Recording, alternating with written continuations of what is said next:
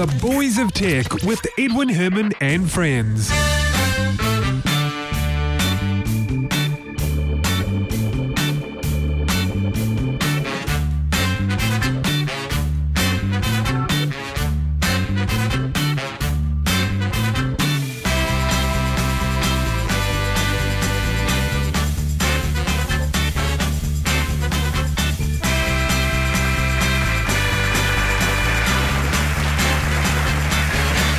It's Monday morning, time for another episode of The Boys of Tech. Thank you very much for joining us. This is episode 278 for the week commencing Monday, the 26th of May, 2014.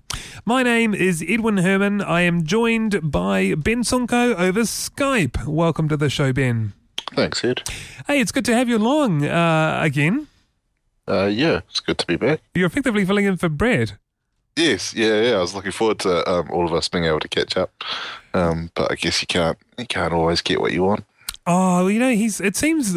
I don't know if it's just coincidence or what, but whenever, whenever we get you on the show, we invite you, you know, to, to participate, and you say yes, Brett's unavailable. Well, we do have a long-running feud. Maybe it's that.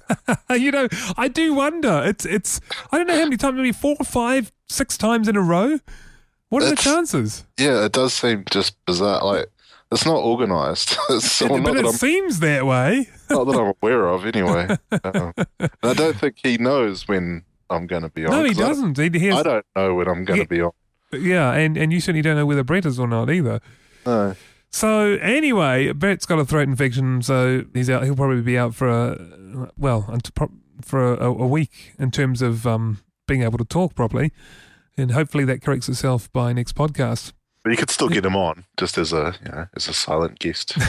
Silent kiss. and here's Brett listening in.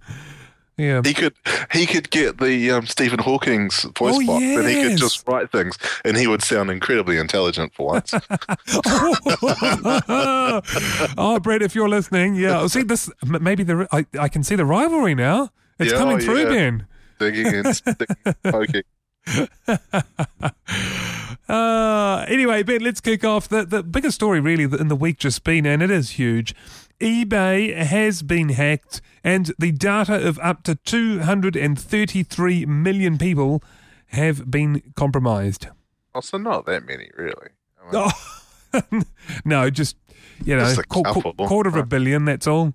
And they only got the usernames, didn't they? They didn't get like their addresses. Oh, yeah, yeah, they did. And I know Oh, where they, you're heading with their, this. they didn't get their phone numbers. Yeah, they did too, Ben. And I think No, you know they that. wouldn't have got their passwords though. And they got the, well, they were encrypted, but they did get the encrypted passwords, yes. What encryption are they using though? Yeah, Can it be, you know, can it be hacked with rainbow tables? Or Yeah, I don't even. And actually, you know, the news articles say encrypted. I don't know if it's hashed or encrypted, yeah. uh, which are, are slightly different things. But uh, you know, you know, Ben, they got all of that. It's a little unfortunate. Yeah. Yeah.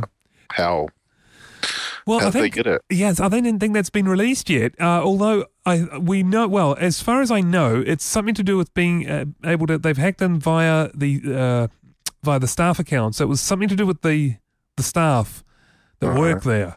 Well, I'm not saying sorry, it was them. I'll, I'll, No, but the, you know, a vulnerability. exactly. I mean, yeah. chances are, is some sort of social engineering. That is always the weakest Yeah, link in yeah, a organization. It's very, very hard to do anything about it. You have to mm. have very high-paid, competent staff, and even then, you have to have them at every level. And as you grow, it gets to a point where that becomes incredibly difficult to do. Yeah, because it just takes one, doesn't it, Ben? Yeah. I mean, it, well, it's just like the analogy that you know what we, as we call it, the weakest link. It's literally just that. You just need one link to break, and then the hackers are in. Although you can, it is it is possible if you if you spend the money developing the processes and enforcing the processes and making people understand why at every level of the organization, then you can protect against it.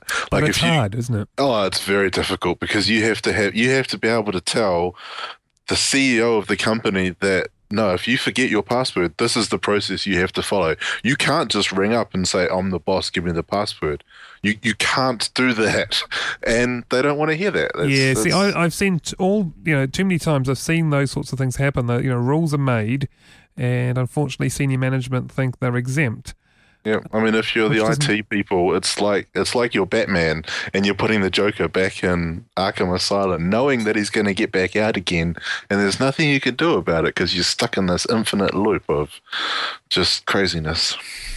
I was wondering whether I should pretend to understand the analogy or whether I should just tell you Oh, surely that I, you know, you know Batman. Surely, I know Come on. wh- who Batman is, but I don't really know Batman as such. I don't watch. I've never watched Batman.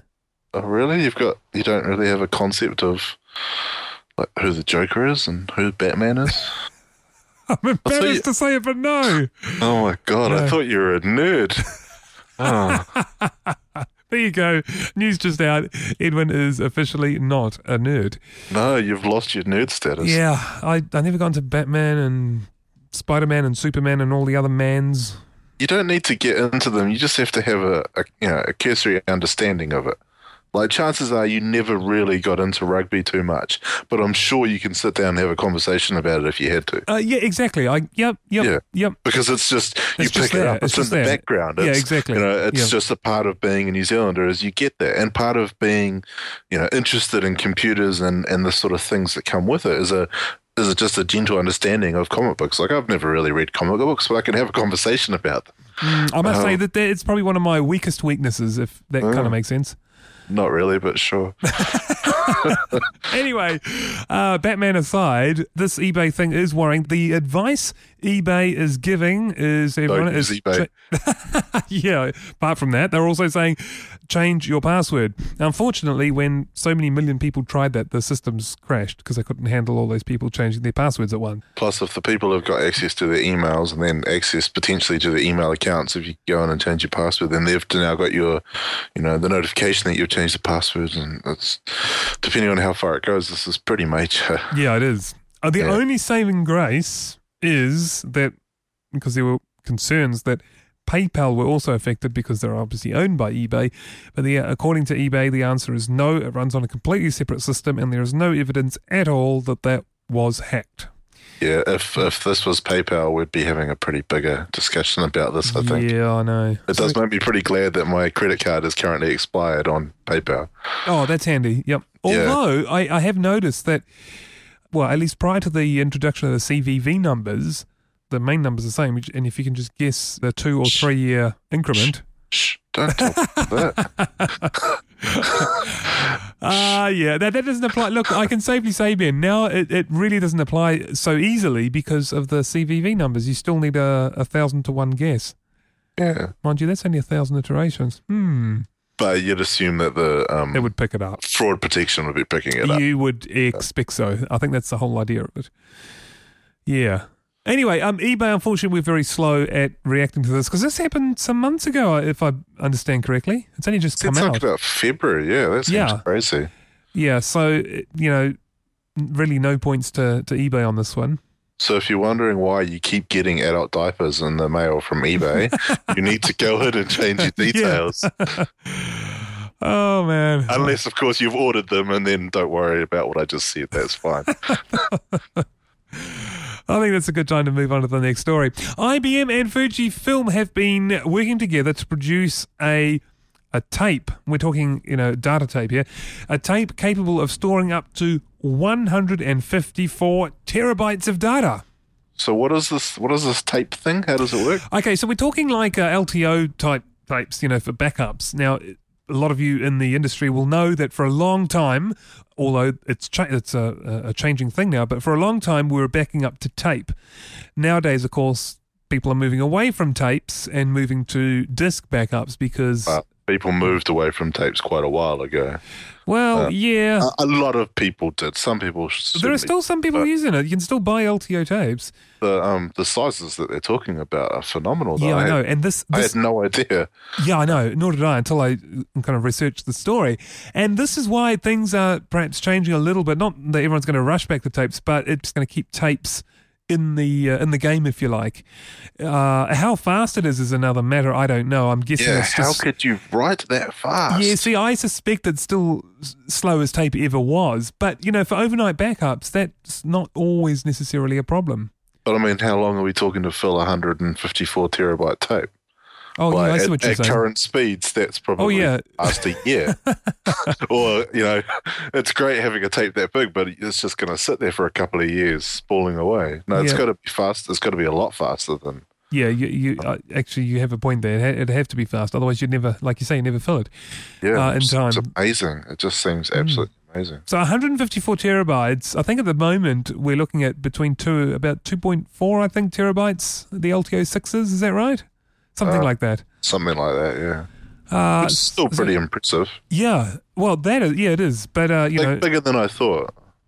yeah, I didn't quite realize they were up that much. I, I kind of lost interest in, uh, you know, tape technology. Having said that, IBM did team up with Sony a while ago uh, and managed to produce a prototype that stored up to 185 terabytes, which is more than this one's 154.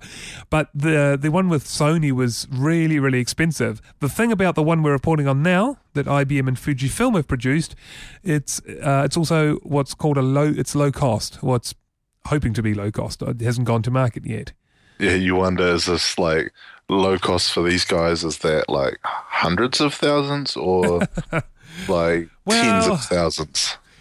Um, like we're not talking, you know, a couple of hundred bucks, are we? Probably. Yeah, look, it's hard to say. I, I don't know. I, I really I couldn't even put a finger in the air and, and guess. Mm. But you know, part of uh, what's enabled them to get such a large density is the use of barium ferrite particles, which are a lot finer than the the uh, particles in traditional tapes. Mm. So um, a lot of science involved in that. And also, Yeah. the, there's much more pre- uh, precise servo controls as well. So they can actually get the read head positioned at the nanoscale. You kind of wonder, are we, have we got our blinkers stuck and we're sort of going too far down a single path and, and we're spending, you know, we're developing these amazing technologies in a, in a very limited field that if they were, if someone sort of went a little bit wider, that level of, of technology could just go so much further. Yeah, I, like- I hear what you're saying. Yeah. Um, yeah, it does seem like because when you read about exactly when you read about how they made this and the amount of effort they went to and the precision engineering involved, you can apply all those things to a lot of other fields and get so much more.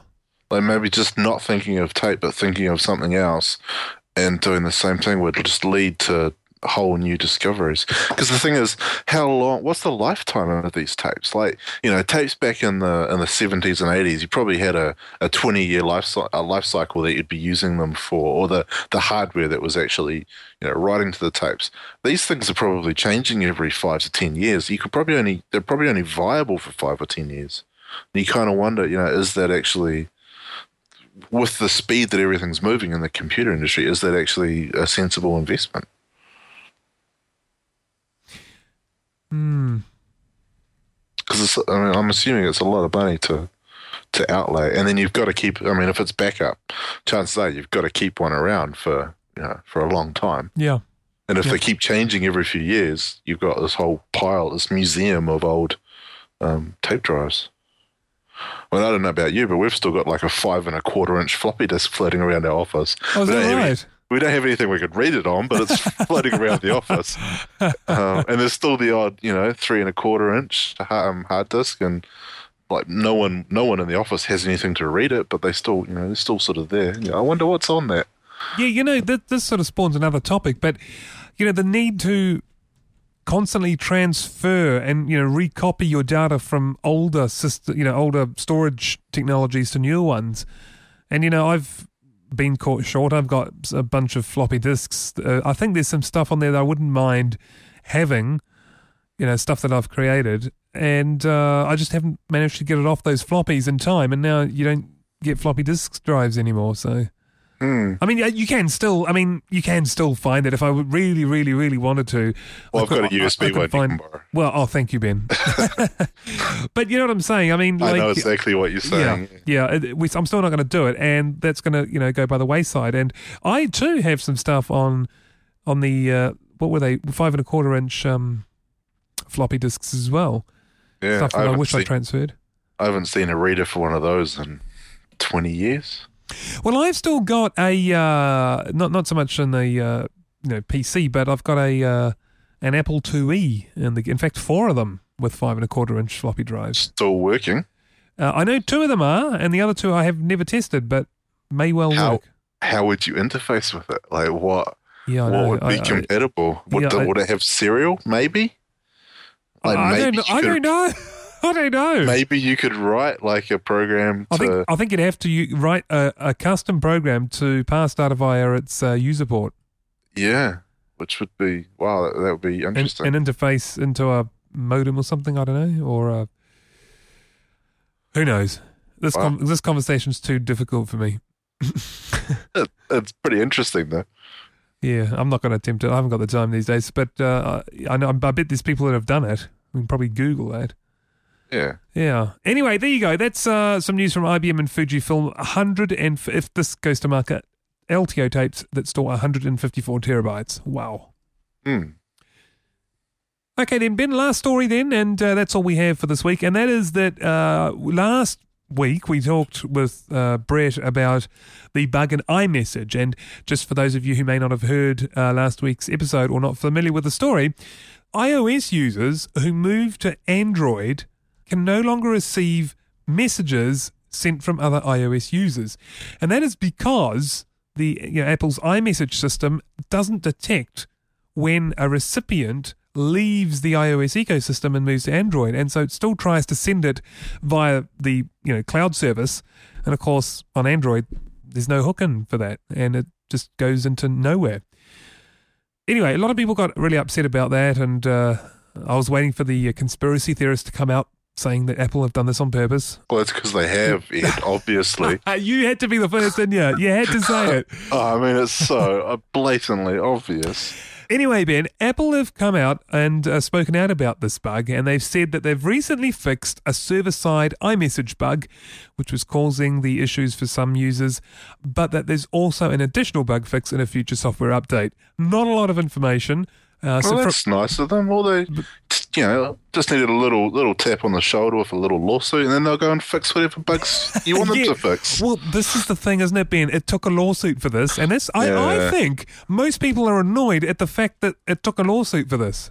Yeah, because when you look at it on the face, okay, somebody registers with a service, they register an Apple ID of some sort, they move to another platform, but their phone number is still registered. I can understand how that bug exists. Like I can understand how it came about. Yeah, it, it, that's perfectly reasonable.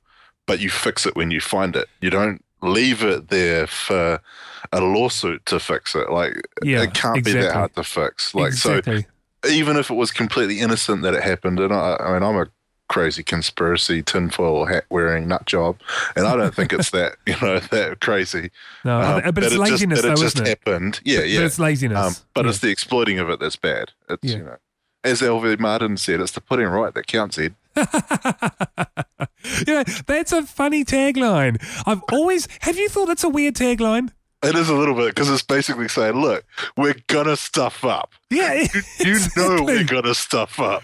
exactly. But don't worry, we'll put it right." I've Eventually. never understood that. It's the putting right, like, you know, you think another company's philosophy will be we never have to put anything right because it's always right to start with.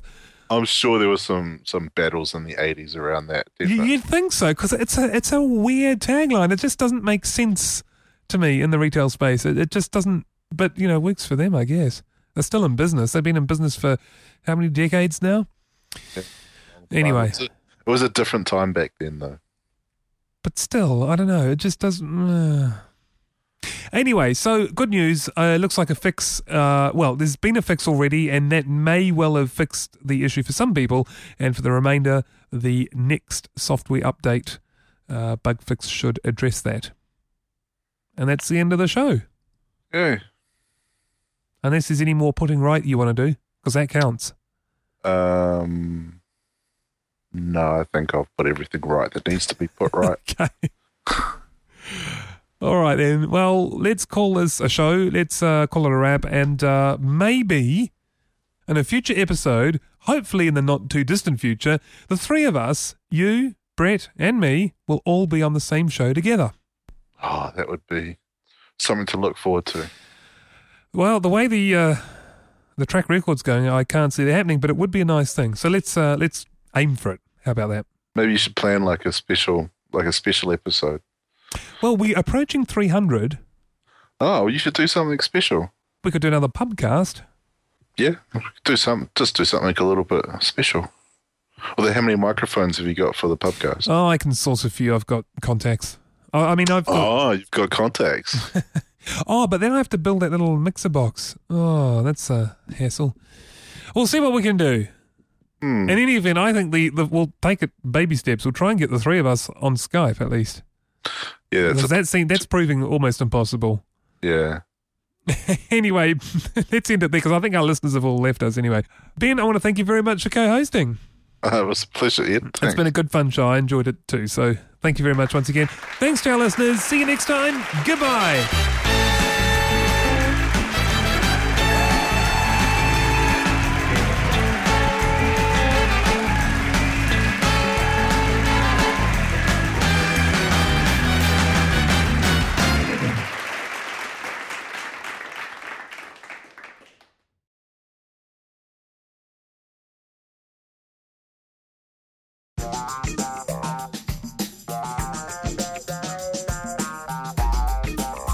Just for those of you who may not have heard uh, last week's episode or not familiar with the story, the the deal is that uh, users on i sorry users who I'll say it again. Uh, the story is uh, I'll say that one more time. I'll maybe go back a few words. or if you're not familiar with the story, users. Oh no, I want to start with iOS users. Okay, let me do this. Um, or if you're not familiar with the story, iOS users who then move to. No, I won't say them. iOS. I can hear you laughing. so mute. Here we go. iOS users who move to Android no longer receive messages from other iOS. U- Can I still say other because they're no longer on iOS? Does that make sense? That didn't sound. That sound. That sounded fine. Oh, did me. it? Oh, okay. That that time did, yeah. Okay, I might just reword it. I mean, re-say it in, with the same word. Here goes.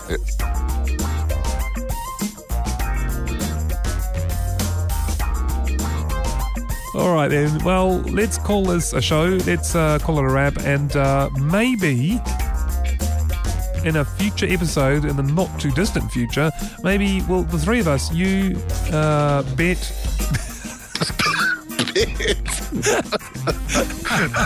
I was going to suggest. Have have you heard the theory that that there is no Ben? There is only Brett's alter ego Ben.